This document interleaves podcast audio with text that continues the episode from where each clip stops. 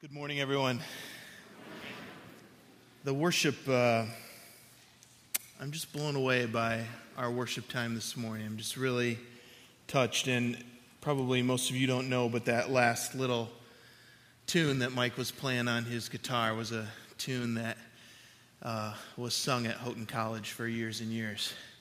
Uh, something that he knew about uh, and that he knew that we would know uh, although it's not really known outside of that context. What a hidden blessing. God is, God is great. God is great. It's so powerful. Uh, you know, I, you know me. I usually, and Pastor Kristen as well, usually encourage you to read your Bibles, to pull them out right at this moment. I just feel really moved by the Spirit to ask you to do something different. I, I just want to ask you to close your eyes. And I want you to imagine that you are an oppressed people, that everything around you has gone wrong. You're a nation, as Israel was, in which the world seems to be falling apart. Some of you have been to Haiti, you've seen a, a nation where the, it fell apart. Just imagine that you are part of a people who is without hope and listen to these words from Isaiah 43. But now this is what the Lord says He who created you, Jacob, he who formed you, Israel, do not fear, for I have redeemed you. I have summoned you by name. You are mine. When you pass through the waters, I will be with you. And when you pass through the rivers, they will not sweep over you. When you walk through the fire, you will not be burned. The flames will not set you ablaze. For I am the Lord your God, the Holy One of Israel, your Savior.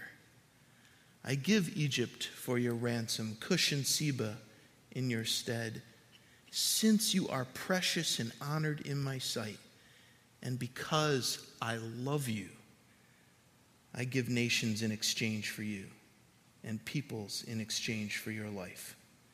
Do not be afraid, for I am with you. I will bring your children from the east and gather you from the west. I will say to the north, Give them up, and to the south, Don't hold them back. Bring my sons from afar and my daughters from the ends of the earth everyone who is called by my name, whom I created for my glory, whom I formed and made. Oh God, those words are words of love, words that you care about this people, words that you care about us, that you have a heart for us. Thank you that you have words of love for us.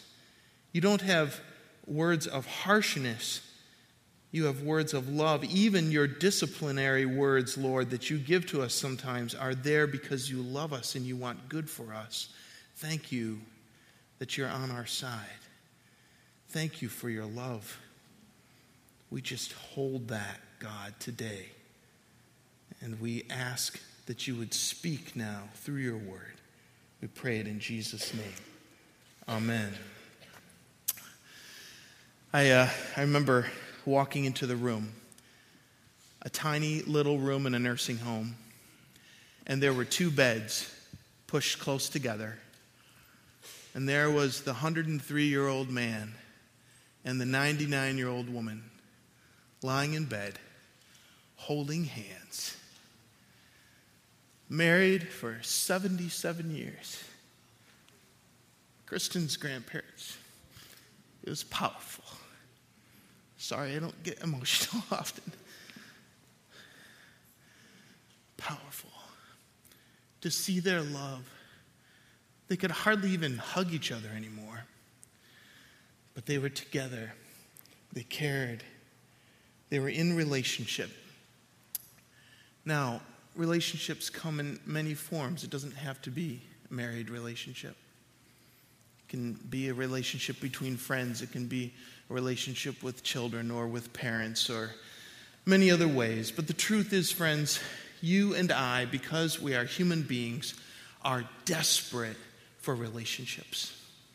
That is our DNA. We are built this way by God to be in relationship with other human beings. If you're breathing, relationships are crucial to you. There's nothing that we actually desire more than to be connected to God and to people. Sometimes we have a fantasy of living in the wilderness off on our own, but in reality, we really do want people.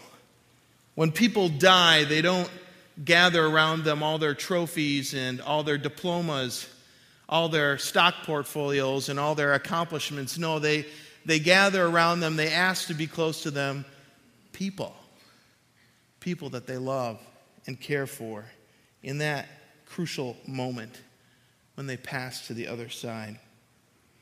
I do remember when I was a kid wanting to uh, emulate this kid in, a movie I saw called My Side of the Mountain. This was, uh, the, yeah, it was the 70s. Let's just put it like that. Yeah.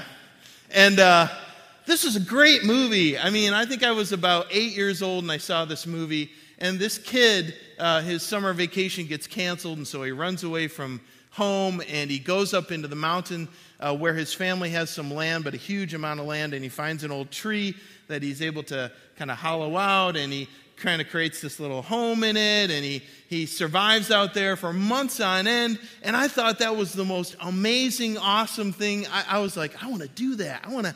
I want to do that. I want to move to Alaska and live by myself in a cabin in the woods. And I'm thinking now to myself, I had no idea. I'm like such a people person, I couldn't have stood that for longer than a couple weeks. But this was my image of the glory of living by yourselves. But friends, I, it's not it's not a reality. We need people. Even if we're loners, even if we're folks who get rejuvenated by being by ourselves and then and then kind of lose energy when we're with large groups of people, still we need that knowledge that there are other people made in the human made in the image of God who are around us. Here's a few statistics for you. Mortality rates for people with strong supportive ties are 2 to 5 times lower than people with limited or no relationships. The incidence of terminal cancer is higher among isolated people than among those with close emotional ties to other human beings. And the rates of uh, hospitalizations for emotional and mental distress are five to ten times greater for patients who report few or no significant relationships in their lives. Everyone has a desire and a need for relationships. And frankly, we don't just want to be there and recognize, we want to have good relationships. We want to connect with people in a positive way. I, uh, I, I this next slide here, yeah. Duh!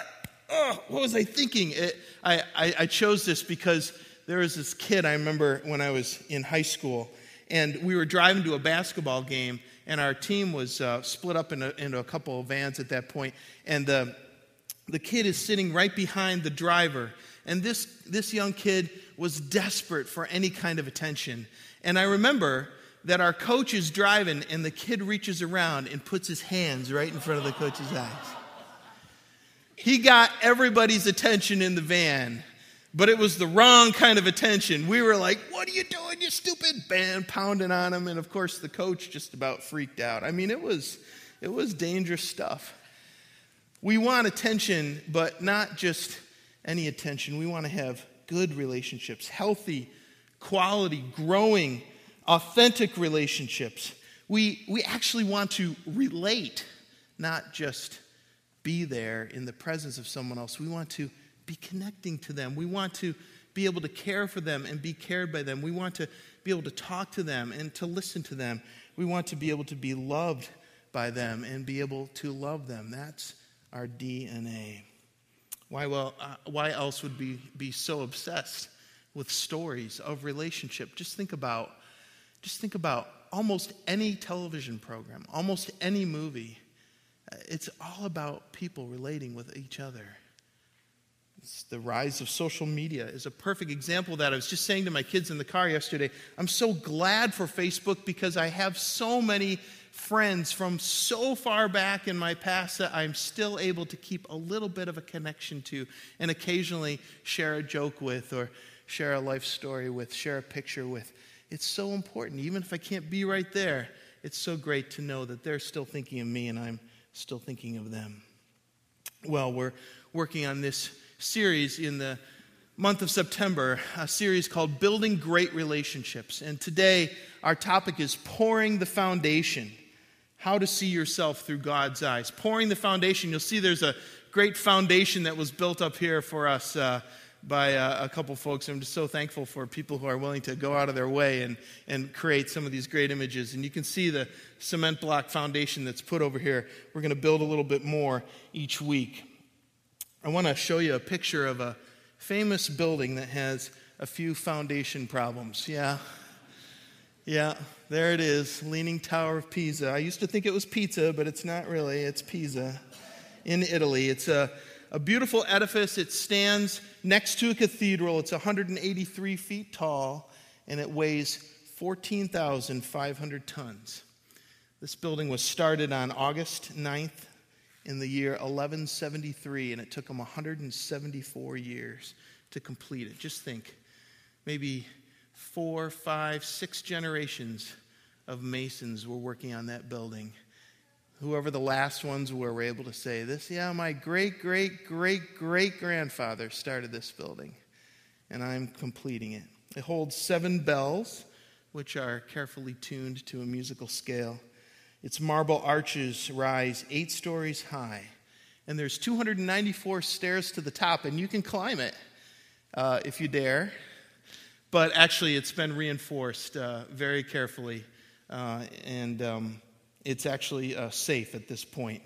It's a perfect, gorgeous example of medieval architecture, and nobody would necessarily know it, you know, as any other uh, different than any other gorgeous medieval architecture building, except, of course, that its foundation was built on shifting strata.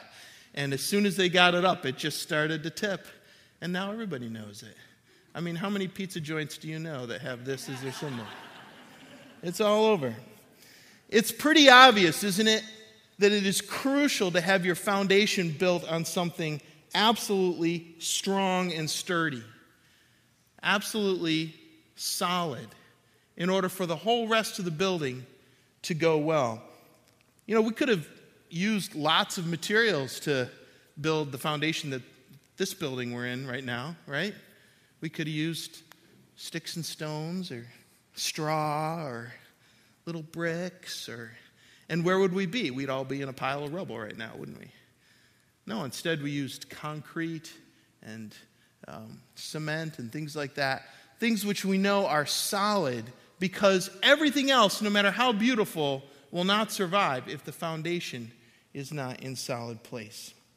I, uh, I remember being in high school, and uh, a friend of mine, Brian, his family was building a new house. And uh, his father had worked it out. I think his father was a smart guy. He was, uh, he was like, you know, my sons have all these friends. I'm going to save a boatload of money by getting together a whole bunch of wheelbarrows and a cement mixer, and they're going to pour the foundation for me. And I was like, I have no idea what I'm doing, but I know that, I, that I've been commanded to go to my friend Brian's house on this Saturday. And I showed up with my wheelbarrow, and guess what, man? The cement was mixing, and all the forms were in place, and uh, we had about 25 guys running wheelbarrows up ramps and pouring it into the. I mean, it was crazy. And I just remember thinking, wow, foundation for a house is pretty serious. Like, they're trusting this to us high school guys.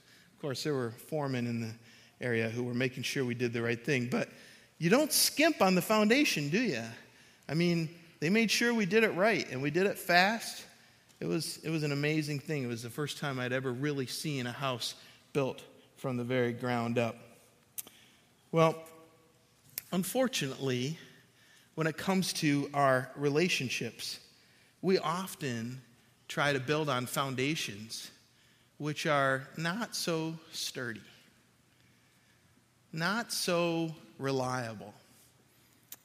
How many times have you seen yourself or maybe others try to build a relationship on, on something which can so easily crumble away, like the foundation at the Tower of Pisa? Maybe personality or popularity. I love being around this person. They're a great person. They have such a dynamic way about them. They're fun. They make me laugh. And that's a wonderful thing. And I certainly hope that that is the kind of relationships that you have. And yet, if that's the core foundation of your relationship, I guarantee you that someday you're going to wake up and that person isn't going to make you laugh today. It's just, they won't be quite as exciting as they were when you first started out. Some folks try to build relationships on sexuality. This person is good looking. This person is beautiful. This person supplies all my needs. But, you know, friends, that won't last forever. And it's a terrible thing to build an entire relationship on. Some people build it on their skills. They're good at expressing themselves, they can respond to others, they know how to fight fairly. They've got special techniques they use, like you know, being specific and learning from each other and listening and everything. But, you know, but still, even with all those good skills and good personality, connecting, communication type things that they have, still, that's not the core. It's not the core of what a powerful relationship is. There's only one foundation upon which great relationships can be built. Only one thing that is truly the real foundation of a great relationship. And this is it it's unconditional love. Unconditional love. And unconditional love is what we look for from our friends, from our spouses, from our children, from our parents, from anybody that we truly love and we want them to love us back, we want unconditional love. We, we want it to be that even when we're a jerk, they will still say, okay, you're being a jerk today, but I still love you. Okay? And, and, and that's, we crave that even, we know that we're all prone to mess up, we're all prone to, to, to be sinful, and we want people to love us unconditionally and friends, you can have an amazing marriage, and I hope you do, or you can have an amazing friendship with somebody. You can have uh, an amazing uh, uh, relationship with your child or with your parent or, or whatever. But ultimately, every human relationship will, at some point, fail in terms of uh, uh, really, truly making us ultimately happy. The only person who can truly, truly give total and complete unconditional love is God. There, there is a time where every human relationship comes to that, mm, like this. But God, God will never, ever fail to unconditionally love human beings. That is his, his nature. That's what you heard in the scripture this morning in Isaiah 43 that he just loves these people. He loves them. And though times will be difficult, he will call them back. He will call them from all the four faces, of the, the four ends of the earth, and bring them back. He will love them no matter what. Every relationship, every great relationship starts with this foundation. This is it. This foundation. You are the love of God's life. That is the foundation. You are the love of God's life. If you know in your heart that God unconditionally loves you, that you are precious in the sight of God, and that nothing you can do will separate you from the love of God, if you know that, that, has, that gives you the foundation that you need to have real relationships, great relationships with other people. There is a core reality to your soul if you know deep down, I am loved by God. Then, no matter what happens when you're interacting with other human beings, you will know okay, wait, it's all falling apart out here, but I am loved by God. I have a foundation which will not fail. God is the one who can give us true, complete, total, unconditional love. You are the love of God's life. I love that image. I mean, I remember on my marriage day looking at my wife and thinking, she is the love of my life. And it's true. I'm thrilled after almost 22 years of marriage. Yay. Kristen is the love of my life. But you and I, God loves us so much that he would describe each one of us as the love of his life. Wow. I, uh, I could hear people think maybe, no, no, wait a minute. I thought the love of your life had to be romantic. You know, kind of like Titanic, Jack and Rose. I mean, isn't that about what love is really all about? Or uh, how about Romeo and Juliet? Or Antony and Cleopatra? Or if you're from the 80s, Jack and Diane? Isn't that what it's all about? No, the love, the love of your life the ultimate unconditional love. It comes from God. I just want to read you some passages of Scripture. Isaiah 43 4. You are precious and honored in my sight. I love you. 1 John 3 1. How great is the love the Father has lavished on us that we should be called the children of God. And that is who we are. Friends, you, you are the love of God's life. 1 Corinthians 6 19 and 20. You are not your own, you were bought at a price. 1 Peter 2 9 through 10. But you are a chosen people, a royal priesthood, a holy nation, a people belonging to God, that you may declare the praises of him who called you out of darkness into his wonderful light. Once you were not a people, but now you are the people of God. Once you were not you did not receive mercy, but now you have received mercy. Friends, you are the love of God's life. Say this with me. I am the love of God's life. Say this. I am the love of God's life. Now we're going to get really crazy here. We're going to put our name in there. I'm going to say Bill. Don't you say Bill. You say your name, okay? All right? And we're going to say your name and then is the love of God's life. Don't say your name is the love of God's life. Say what your name is is the love. You got it? Okay, ready? One, two, three. Bill is the love of God's life. Let's try it one more time. I want to hear your names. Ready? One, two, three. Bill is the love of God's life. Say that to yourself at three o'clock in the morning when you wake up and you're scared and you're wondering and you're just like, oh, and you can't get back to sleep. You are the love of God's life. 1 John 4:10. This is love. Not that we loved God, but that he loved us and sent his son as an atoning sacrifice for our sins. Jesus died so that you and I can live. You are the love of God's life. Oh, yeah, but if God really knew me, if God really knew all my God does know you. He knows it all. He knows everything that's going on. He knows those innermost thoughts of hatred, of pride, of arrogance, of lust. He knows those temptations, those things that you give into, and also the ones that you resisted, but you really wanted to do it. He knows those actions dishonesty, stealing, abortion, cheating on a test, lying about your taxes having an affair. He knows all that stuff. He knows all that stuff about us. He knows about the addictions to alcohol or to pornography or to sugar or to sex or to drugs. He knows about it all. There's nothing he doesn't know about, and yet you are the love of God's life. It doesn't matter what you have done, you are the love of God's life. And if you know that, if you know that, then you have a foundation upon which you can build real, authentic, genuine relationships with other people. We are all messed up, friends. We are all messed up. Abs- say with me, I am messed up. I am messed up. Lift up your hand and say, I am messed up. Yep, there's a bunch of messed up people here, okay? It's true. My grandpa used to say they went they got dressed up to get messed up. You know what I mean?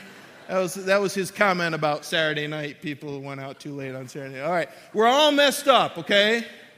We all got dressed up to get messed up. We did. And God loves us unconditionally. I, uh, I think of a young minister from Rochester uh, several years ago, probably about 10 years ago. A young guy who was a Lutheran pastor who um, uh, was given a terminal diagnosis of cancer. He was told he had six months to live. And in that amount of time, it hit him. He was about 32 at the time. It hit him that suddenly he realized, I am not going to m- be able to make right in these six months all the junk in my life that I always planned that I would get in order before I got too old. Because I'm going to die in six months. And I had a friend who was attending his church and heard this amazing sermon on grace that he preached about the fact that he was not able to make it all right. That he suddenly knew that in a new way, and he did pass away six months later. But his witness is being spoken right now in Bemus Point. And people have told that story over and over again. God loved him unconditionally, even though he wasn't able to make it right, even though he was messed up. And the implications of this are just huge. The implications of this are huge for relationships because this is what it gives you the power to do. It gives you the power to risk, to take a risk on intimacy, authentic connection with another human being because you are founded in Christ. Uh, I, uh, well, let me just put it like this I rock climbed in college. I didn't look as cool as that guy, I want you to know. But we, uh, I did a lot of rock climbing in college. And look, what, look what's happening. The rope is protecting him. If he falls, it will catch him. And because of that, he is able to risk more than if he didn't have the rope there. I remember a specific climb up in Canada where we were at this place that when you got to a certain place, you had to kind of put your feet up, grab on, and then reach real high. And there was no way I was going to reach real high unless I had a rope there. Because about the first three times I did it, I reached, missed, and fell on the rope. And when you're hanging 80 feet off the ground, you want to make sure that your rope is really, yeah, secure. Now, it was fun to keep trying it because it eventually happened. But the rope gave the security. And friends, the foundation, of knowing that you are the love of God's life, that gives you the security. The security to reach out and to be risky with human relationships. What I mean by that is not that you would do risky things, but that you would, you would be able to expose your real self, the, the real fears and hurts, and also hopes and dreams that you have, and that you'd be able to share that honestly with another person. You're so secure, you can risk openness with others. You can withstand the pain if somebody finds out who you really are and says, No, well, I'm, I'm, I'm backing off. That, that doesn't totally devastate you. That doesn't totally destroy you. You know who you are. You're a child of God. You're broken, but you're also loved. And so rejection does not devastate you. If someone disagrees with you and you're a good friend and you come to a, a place of disagreement and, and that disagreement is hard, it doesn't have to destroy the friendship. You can still be real with each other because you know I am loved by God. I am the love of God's life. You won't be devastated if people discover your vulnerabilities. I mean, we all have fears. We all have fears about relationships, fears of becoming known for who we really are. We fear the pain of, of disappointment that we could inflict on another or they could inflict on us. The pain of the, the fear of losing our freedom. How many folks will not have a real connection with other human beings because they're just scared that that person's relationship with them will shut down their freedom? That's a reality.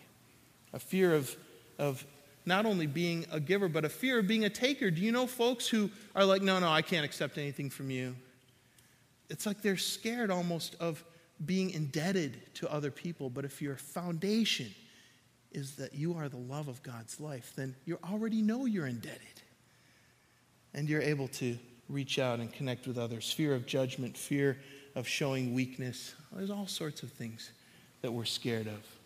God surrounds us like a strong tower to which we can run in a time of difficulty. Proverbs 18:10 says, "The name of the Lord is a strong tower, and the righteous run to it and are safe." The arrows, their arrows cannot penetrate the tower of God's love that surround us. I want to show you a picture of a, a tower. This is one of the uh, high towers in Ireland, and um, it's. Uh, I'm not sure if this one is at Monasterboice, but there was a, a place that uh, Pastor Kristen and I were able to visit, and uh, it was this beautiful old uh, uh, sort of a cemetery, and it was a former monastery, and they had these, this high tower that looked just like this. And, and we asked, why are these high towers here? And the answer was that when, when the Vikings would come, the monks would all run into the tower, and the, the, the uh, um, door is like 20 feet off the ground. And they just pull the ladder up and shut the door and sit in the tower. And there was a well that went all the way down in the middle of the tower, and they could just hang out in that tower for as long as they had to until the Vikings would go away. I mean, we're talking like 12, 1300 years ago, and these things are still standing. It's really interesting. That's what our love, our, our, our, our, knowledge of God loving us unconditionally is like that high tower that we can run to, that we can be secure, so that we don't have to be afraid of having real relationships. We can have the mindset of God where we value others as much as ourselves, where imperfect people are able to be loved. We can have the wisdom of God, like in James 1. If you lack wisdom, He'll give it to you understanding yourself and others, figuring out what's right and wrong. We can have the power of God to forgive, to have peace, to have the patience we need in difficult times. Friends, all those things and a million more are what real relationships are about. And that's what we're going to be looking at for the next three weeks. But I want you to know that your foundation has to be built on this reality that you are the love of God's life. God loves you unconditionally. That is your security. Well, it's uh, sort of a start back Sunday after the summer, isn't it? Kids went off to school this week. Seems like the whole town shut down this week, except for a monster fireworks show last night that I was unaware that was going to happen. Was anybody else caught off guard by that? I thought it was maybe the War of 1812 starting over again, you know? Canadians were invading us or something. No, it was, it, was, it was awesome. But it's a new start, isn't it? A new time. There's a little slip of paper in your bulletin. It has the pictures of sort of a cement block foundation, and it says right in the middle of it, it says, Because God's love is my foundation. Because God's love is my foundation, I'm all in. I'm all in. And what I mean by that, I'm all in, is for you, maybe it's a relationship that you're, you've been struggling with. Should I be all in on this? Maybe it's your connection with God. Maybe you're, you've been unsure. Does God really love me? And I hope that after today you've been reassured. Yes, God loves you unconditionally. Maybe it's uh, church. Maybe you've been away for a while and you need to recommit. I am all in here. I am I'm going to be here. I'm going to be a part of this place. I don't know what it is. Maybe it's forgiveness. You're all in to ask God to continue to help you work on forgiving somebody. You're all in to doing what God wants you to do. Whatever that is for you, because God's love is the foundation, is your foundation, you can be all in. I don't know what that is for you, but I know people out here are struggling with many things. And I want you to just have the opportunity to recommit that this morning. So we're going to we're going to have communion and we're going to have the opportunity to come forward and receive communion. But I just I want you to to take that little piece of paper. And if that's real for you, if that's real for you, I want you to just sign your name to that paper.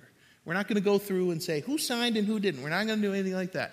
But we've got these toolboxes right up here, right on the front. When you come forward for communion, you come forward, you receive the supper of God. You receive the nourishment that God gives to you.